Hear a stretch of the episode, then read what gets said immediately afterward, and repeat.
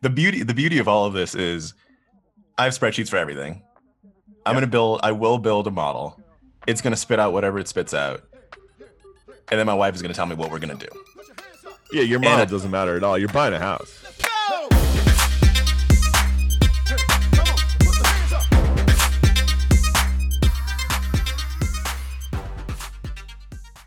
This podcast contains the arguably witty banter of two friends, Skippy and Doogles, that like to debate about investing. The content is intended to be entertaining and for informational purposes only, not investment advice. You should do your own research and consult a financial professional before using any of the information in this podcast, and especially before investing. Now I finally get to open my Pop Tarts. Tell me the camera. brown. Tell, tell me it's brown On mic. sugar. No, strawberry. Uh, And classic. look, these are these are healthy Pop Tarts. These aren't real Pop Tarts. These are Nature's Path organic Pop Tarts. So like so much better for you. That's not even a pop tart. Does that mean instead of uh, 12 days of sodium, it has three days of sodium? I think like six, seven. How are you? I'm good, man. How about you? Pretty good. Pretty good. Before we hop into the fishbowl, I'm going to do one one small update. Uh, China Mobile was crazy this week. Yeah, wait, do you still own it? That was actually the one thing on my agenda. I forgot about China Mobile. No, I, I don't. So here, as I what I mentioned last time we talked was that I'm just gonna like see it through because it's a small percent. I'm just curious as to like what it's gonna do. So that was my plan. And then Monday morning, I just I logged in to just take a look at what was going on because I was curious. I was like, this thing could drop 30%. I like I have no idea, but I'm curious as to what Yeah. could occur.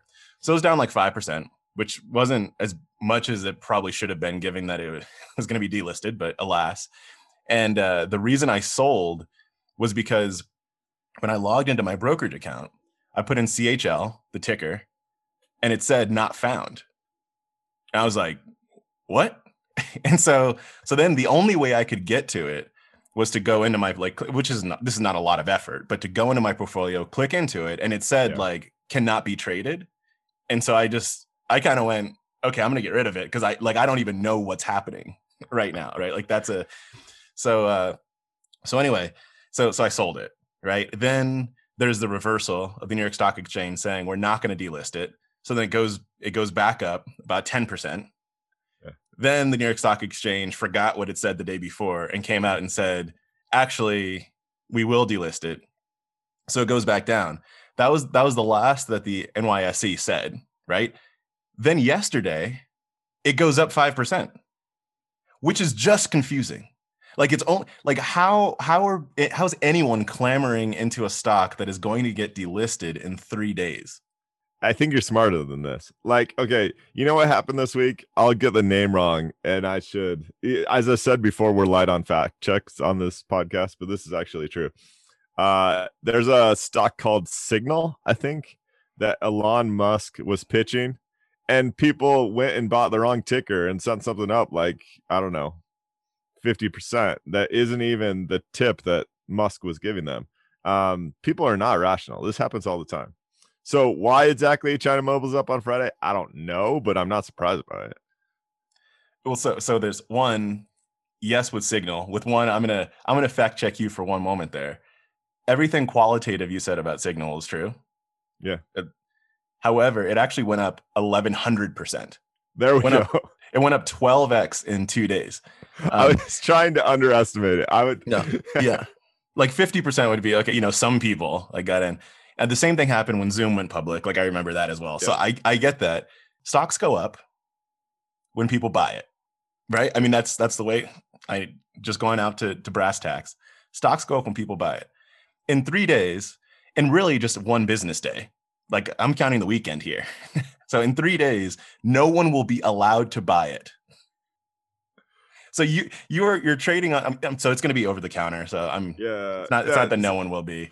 However, Actually, no, that's that's the hypothesis here. So if I had done uh like a true quantitative analysis and felt there was value there, um, I don't really care where it's traded. Like over the counter could be just fine. And actually, in some ways, over the counter is a little more. Uh, it's not better, but you can argue that there's advantages because it's a little less crazy. Um, so there that could be the whole reason it's up five percent. People see some advantages of going to OTC. That that's interesting because it that does get me thinking. So it uh right now it's at roughly a six to seven percent dividend yield. Assuming that I don't know, assuming that stays the same, right? And it's already a does it not? I don't know how that. no, th- that should be the same. Okay, so if that's the same, um, it's already relatively low volume stock, like in the U.S. at least, In the US. small percent. So it's, it's relatively low volume. If you assume that over the counter it gets even less volume, then are you just saying this is basically going to roughly stay at the same price, and I'm going to get a guaranteed six to seven percent? Are people that smart? Or are we going back to the the Zoom and Signal purchasers? So if you feel like the financials are sturdy enough to keep the dividend, you don't have to worry about the dividend with over the count. Like it doesn't matter where it's traded. If they've committed to pay that dividend, they should continue to pay that dividend, right? Um, the the price movement, it's not necessarily a like the price isn't going anywhere. The price can go up 300%, down 300% OTC, right? Like it it still trades. It's just going to be less traded and I know because I'm a small value guy. Like I know a bunch of people that trade OTCs um, all the time. There's some people that only target OTCs, and it, you just have to be smarter about how you trade it. You just have to have like stop orders and limit orders in to say, you know, what's the current price of the stock. Uh, it's about twenty seven. I mean, so you could have a a sell order in at 45 and you might you might just have that in all the time and you might wake up one day like 2 years from now and someone might buy it at 45, you know? Um and you can do the reverse on the flip side, but yeah, it's just a much less liquid market, but otherwise it's similar. Like it's not the same. I'm not saying OTC is a great thing, but it's not the death of the stock either. I mean, this is like 2010, 2011, but I think I made a ton of money on Freddie Mac, and I think it was OTC. It, OTC shouldn't really scare you away if you still love the stock.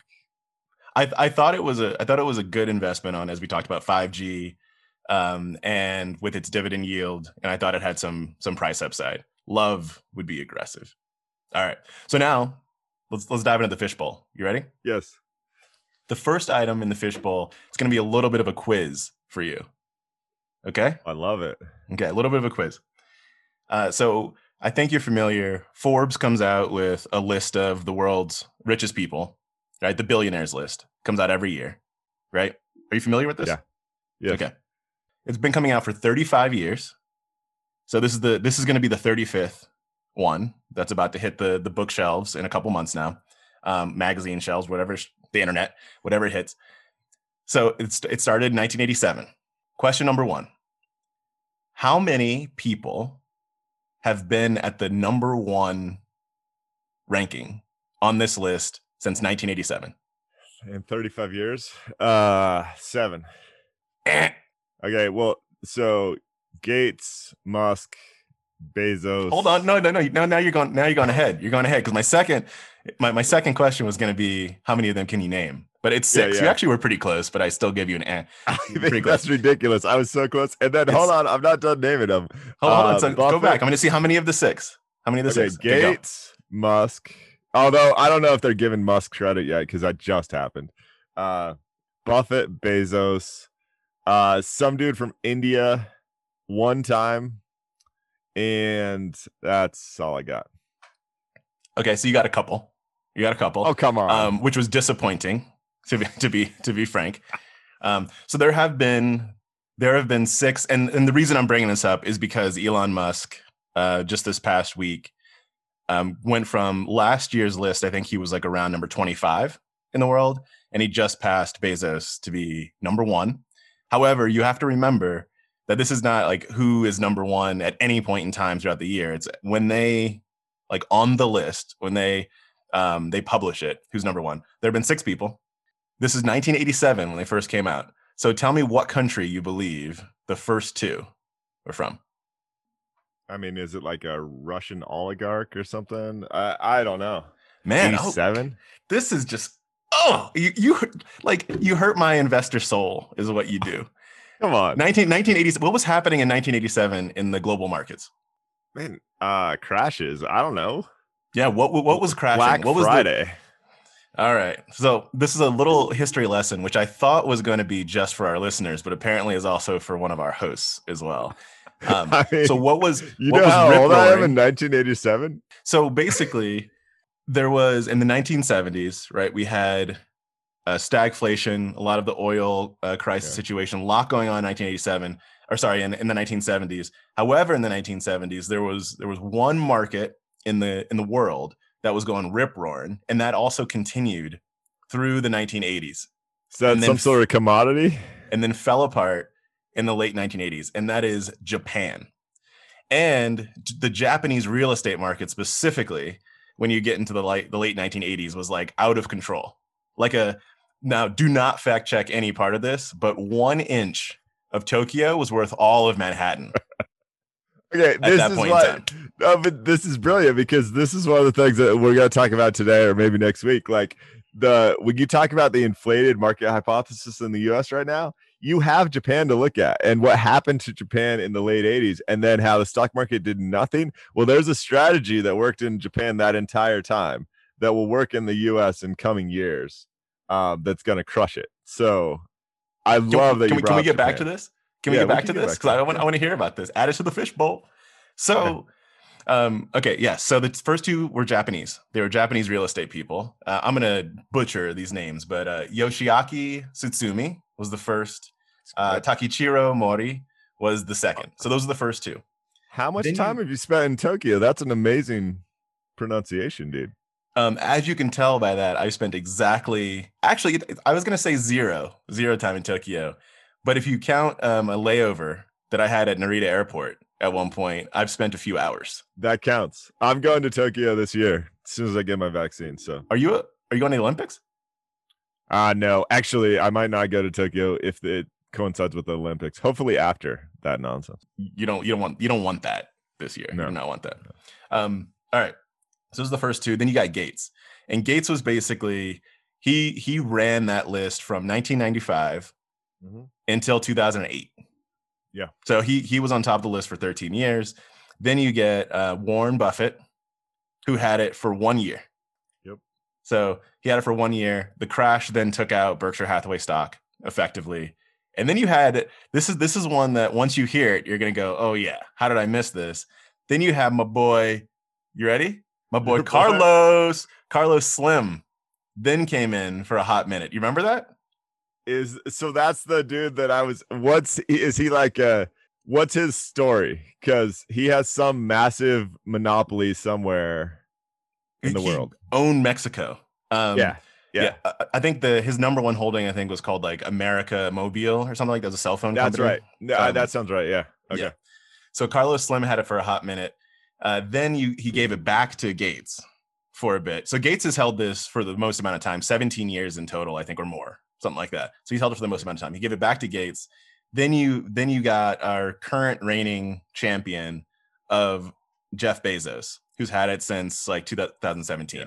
So if Musk can hold on to this spot, i.e., if Tesla, the Tesla bubble, like continues to build for another couple months, we'll have our seventh, and then you'd be correct. So I don't know if you're a soothsayer or a QAnon shaman or what.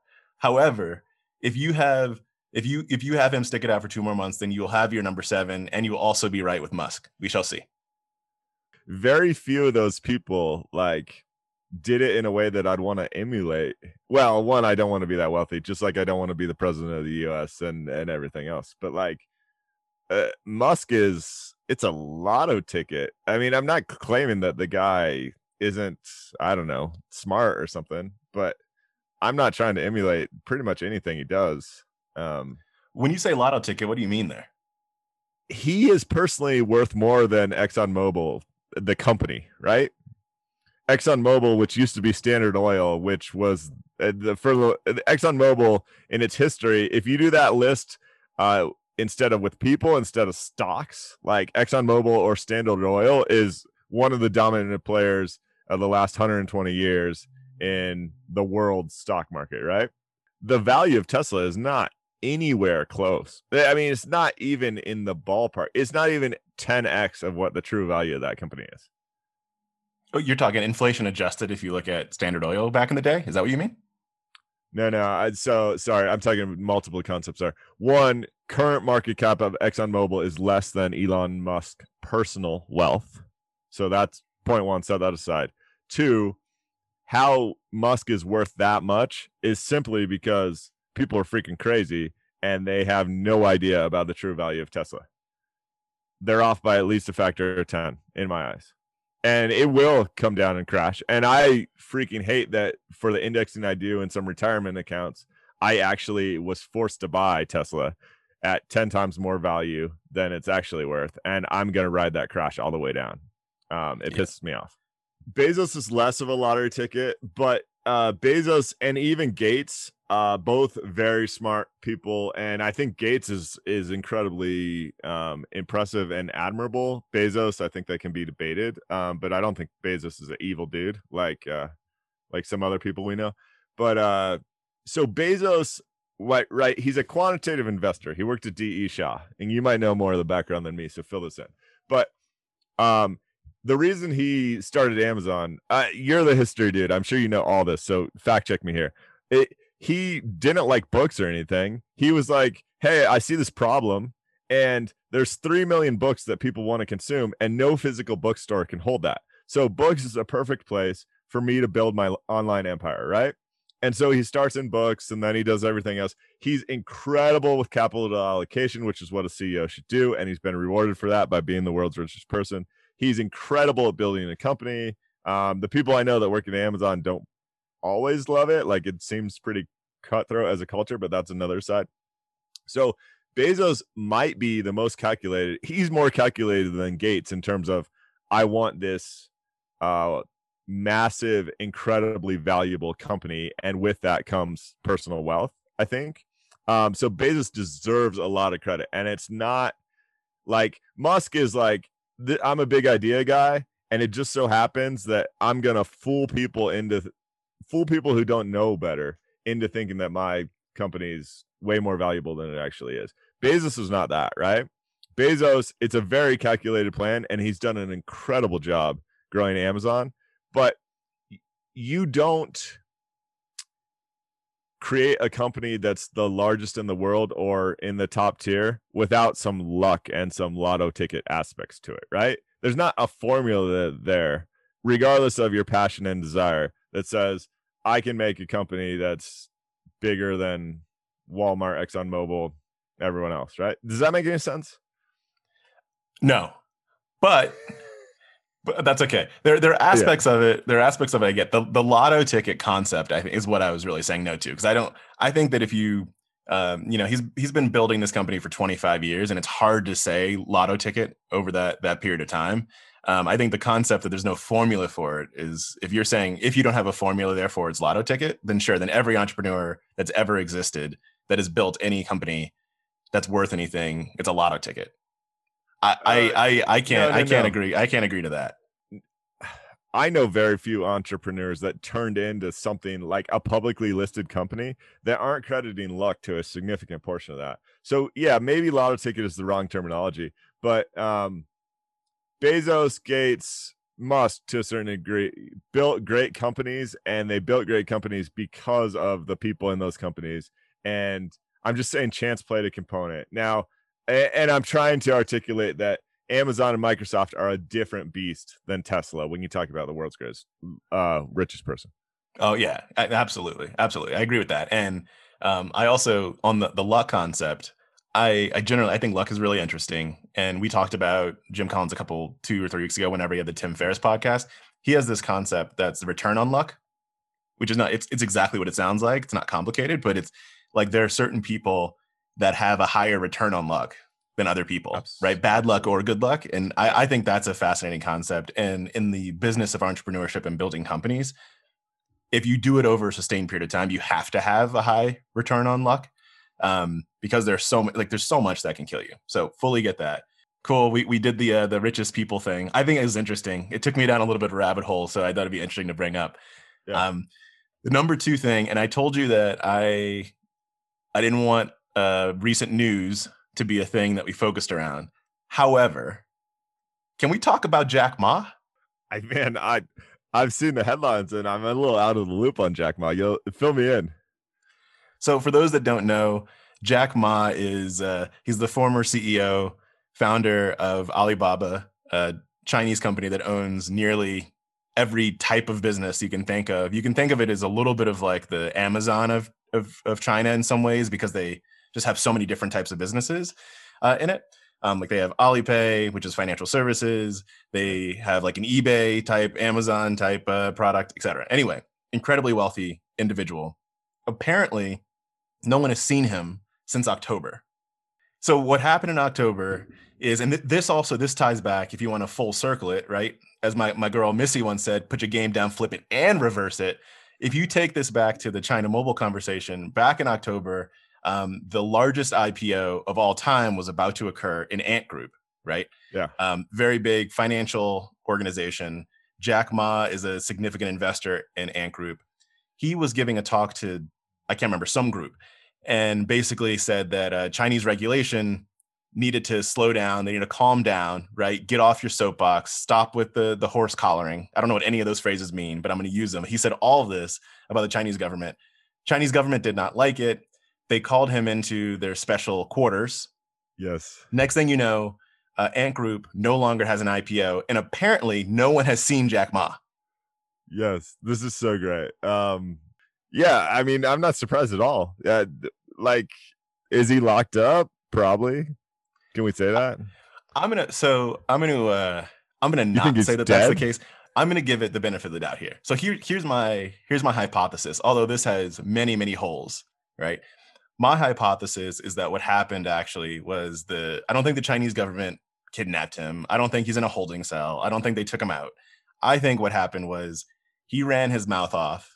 They said you have got to like we're, we're gonna we're gonna go and we're gonna do a bunch of investigating into like your companies, right?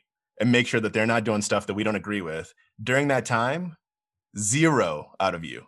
I want, I want, I want, I don't want people to know that you are alive. If you open your mouth, we will shut you down because they can. I mean, they, they can no, basically. that's- But that's way too rational. That's not the Chinese government. Oh, hey, we're gonna do some investigating and and be a good boy. No, it's like it, that's not how things work over there. Okay, we're, we're going to get into your Chinese politics expertise right after this. However, I do think that this this plugs in uh, to our prior conversation a little bit because he is the Jeff Bezos, Bill Gates Yeah. of China. And it just like independent. This, this I'm not talking about you know Putin, right? Who says like if we wanted to kill you, you'd already be dead. Yeah. that is. I think China is a is a bit of a different beast than that right now. I think they're they're they're too much on the world circuit to take out their Bill Gates like that feels i could be wrong and like if if i am wrong que, que se presa, or whatever they say in italy Uh, so if you're wrong, yeah, I mean, all that will happen is you'll be fired from the podcast. But uh, I no, I I disagree. Actually, I think um, I read something a while back, or I read some speculation. There was, in addition to the criticism of the Chinese government that never goes over well in China, he was also thought as like the Bill Gates of China, and they weren't really a fan of that perception. You know, like they don't really want to be a place where um, you think you can. Your average citizen thinks you can become the world's greatest entrepreneur and one of the richest people and most powerful people in the country. I I believe they think those spots are should be reserved reserved for people in the government. I don't know. It's it's very interesting. I'll have to check out some of the speculation these days. we'll see we shall see the uh, you know the truth's going to come out and what's what's going to happen is we're just going to learn that jack ma decided to retire and just trade china mobile and otc No, listen, the truth is not going to come out. This is why I don't own Chinese stocks. You can't even trust the financials, in my opinion. So I'm not going to trust the news about Jack Ma necessarily. Like, um, they'll put out some story with a pretty picture of him drinking tea or something and claim that he's the world's happiest man, and he could still be in the holding cell.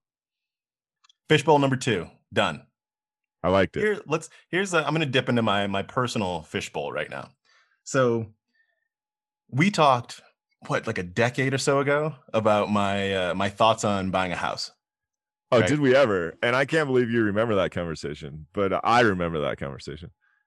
broadly speaking i won't even i'm not even going to revisit exactly what we talked about there but what i will say is I have about I'd say 6 to 8% interest in owning a house. My wife has 115% interest in owning a house. So needless to say, in about 5 hours we're going to be looking at houses.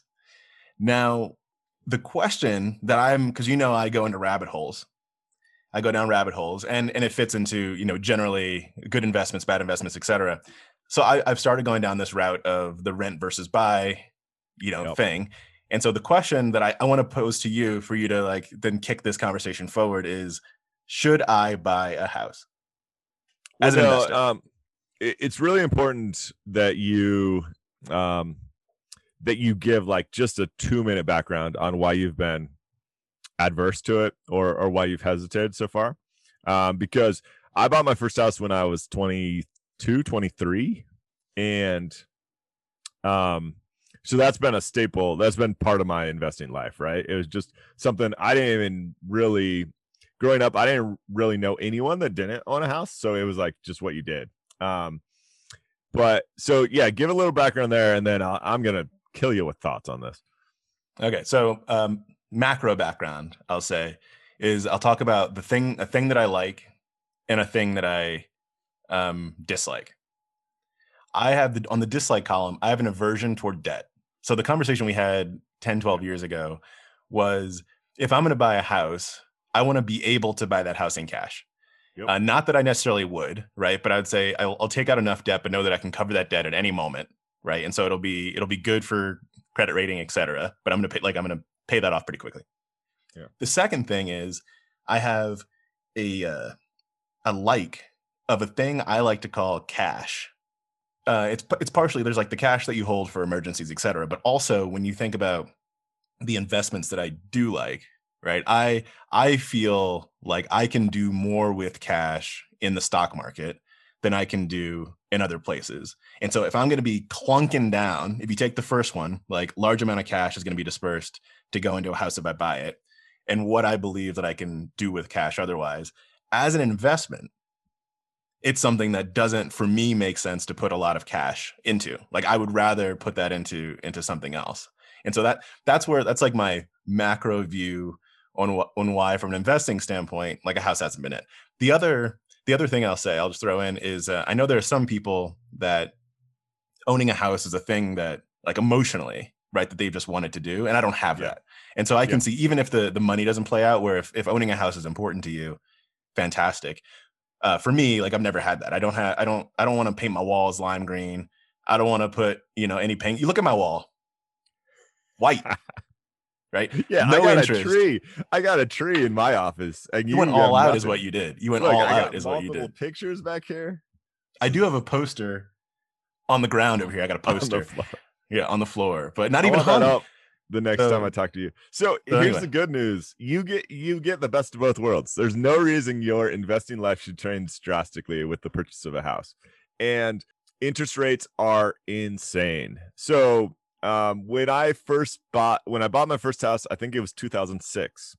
Um, my interest rate was around six percent, which um, in very few times in the history of the U.S. like 30 year Treasury had the US Treasury been, you know, below 5%. So basically, for, you know, a 23 year old kid is buying a house at insane mortgage rates. This is back in 2006, as I mentioned.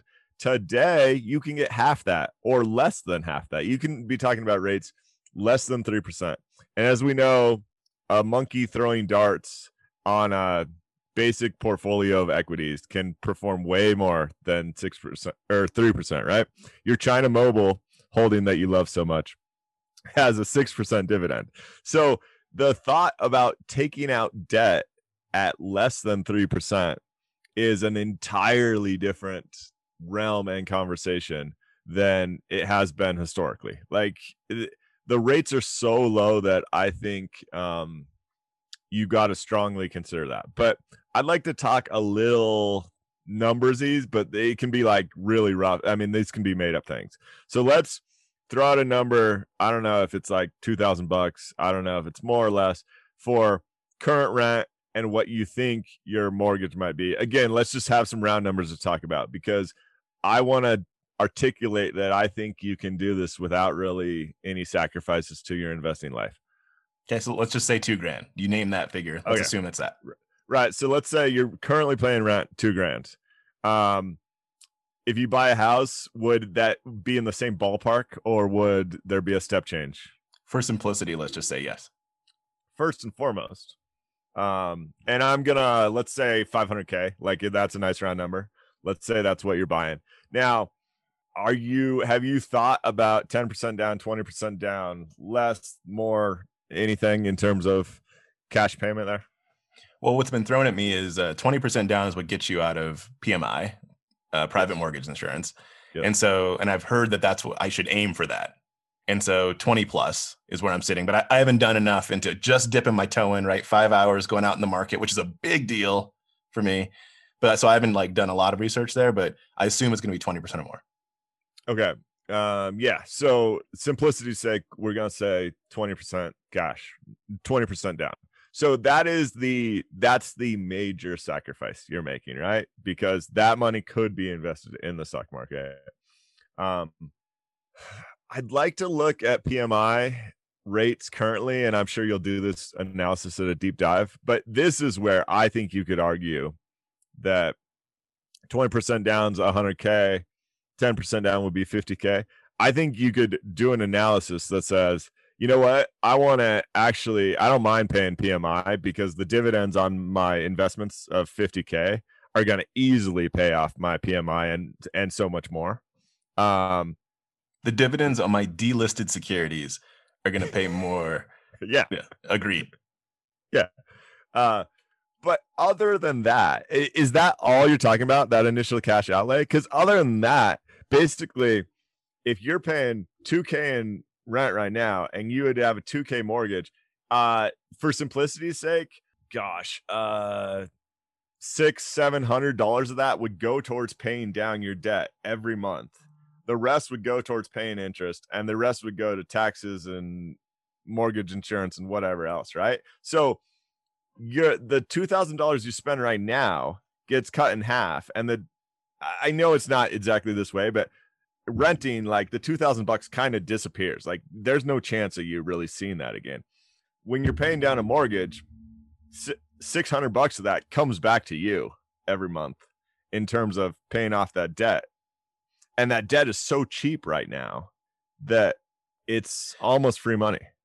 Yeah, one one thing that's interesting is we're also at the lowest supply that we like. I don't know if it's in history, but it's in a very long time from the housing market, and so I don't know how the the low debt versus higher prices actually um, is going to pan out. I'll figure all that stuff out and figure out the PMI. Agreed. I think that's Yeah. a really interesting uh, analysis to do.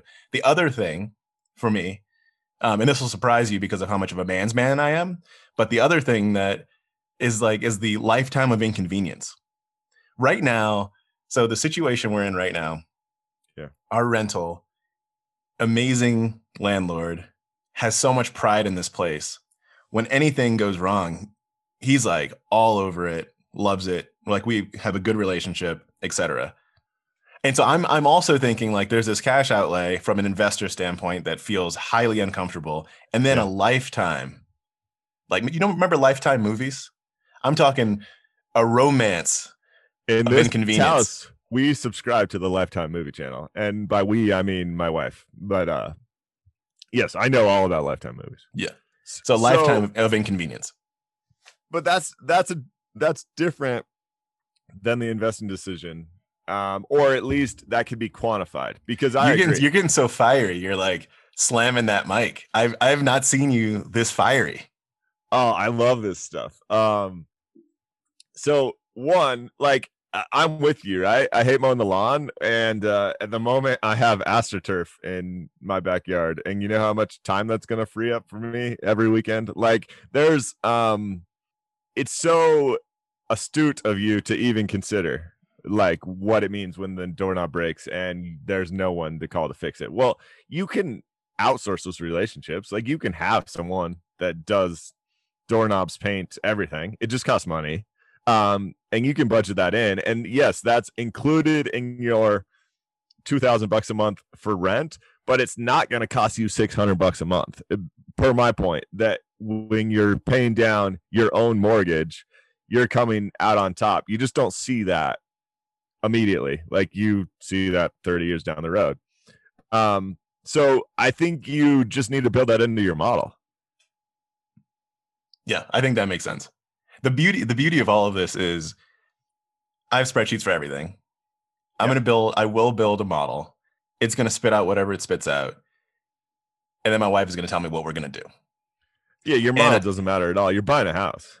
It, it it, it matters for my own like academic like uh, fun times and i actually i don't say that in the sense of like this is not a uh, you know whatever my wife says goes happy wife happy life kind of thing because actually she makes the best decisions for our family like so i i think that is the way that it should work um however but it, it is going to be a it's going to be a fun academic exercise i don't know where it ends up uh going but i but i, I appreciate going back and forth with you on it because there are a few things that you've you kind of spit into my my mentals um, that'll be good to play with, even if even in the non-binary decision of yes, no, but of of how how much, when do we uh, put down, how much do we put down, all that kind of stuff. I think it's a good food for thought.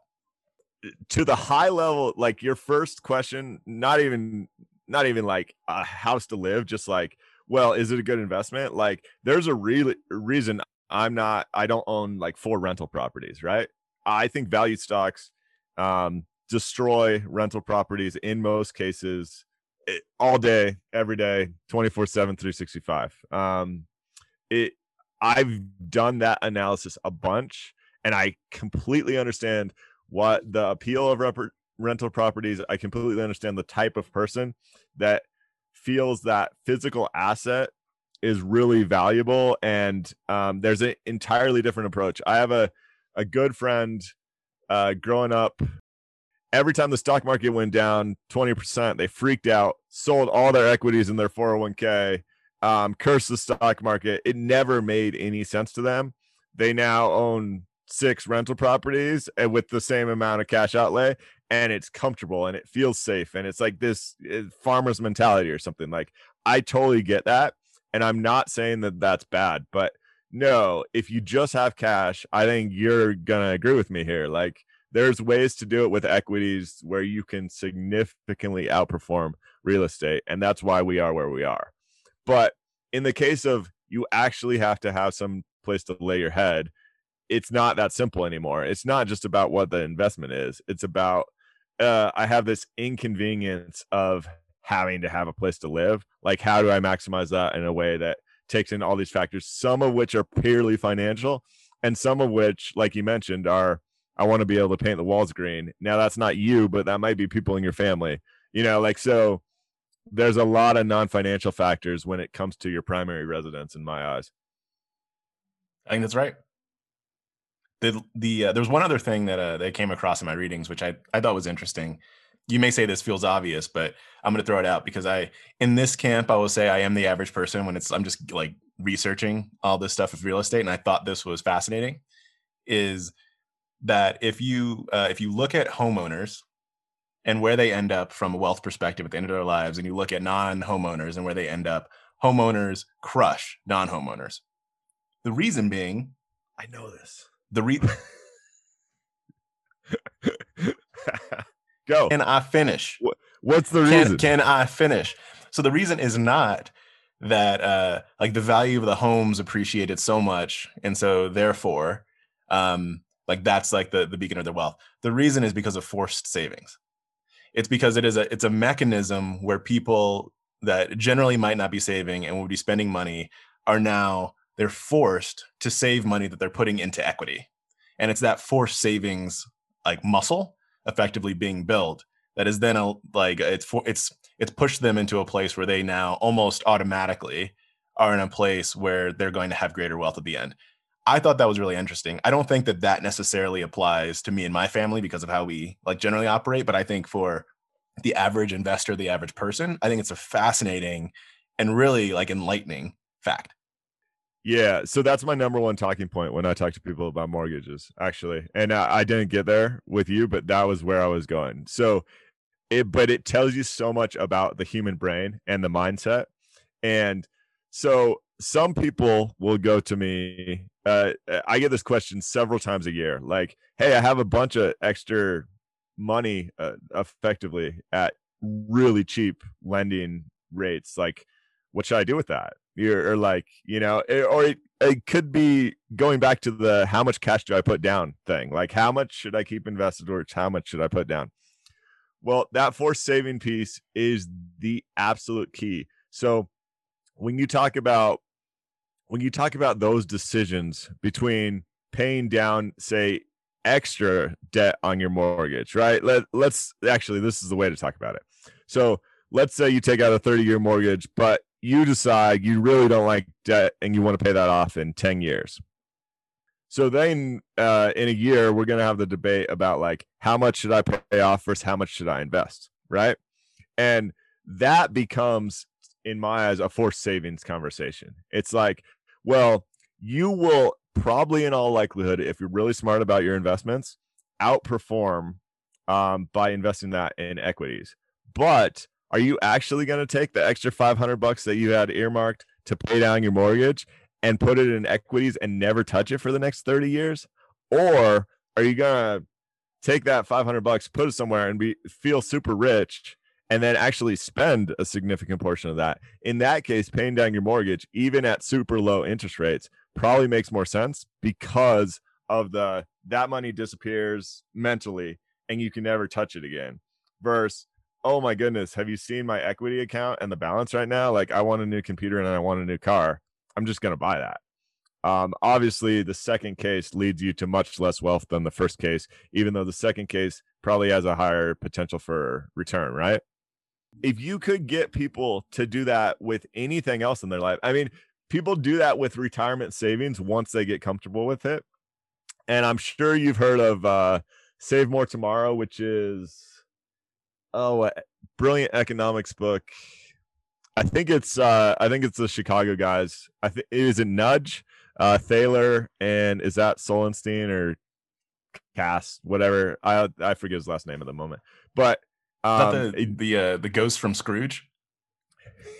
No. Have you does Save More Tomorrow ring a bell? No, never heard of it. All right. So basically, let's say you're dealing with someone who doesn't save it all for their retirement account, right? And you, the most financial advisors come to them and be like, you have to save between 10 and 15%. And they go, there's no freaking way. Like, I can't pay my bills as it is. Like, why? You expect me to cut my pay by 15%? No, what you do is you say, let's start small. Let's put like 3% of your salary aside. You'll probably feel it. Every year, when you get a 2% raise, we're going to take 1% of that and divert it to your retirement savings. So, year two, you're say you go from three to four, then you go to four to five. A decade later, you're saving 15% ish, and you never even felt the income because you never felt yeah. that pain, right? um because you still get more in your paycheck every year you just don't get quite as much more you only get a 1% raise instead of a 2% raise so all that forced saving stuff uh, i'll stop but like that is the key. If you can do that with your retirement with your savings with your mortgage you're gonna be in such good shape long term. That was the least dumb thing i've ever heard you say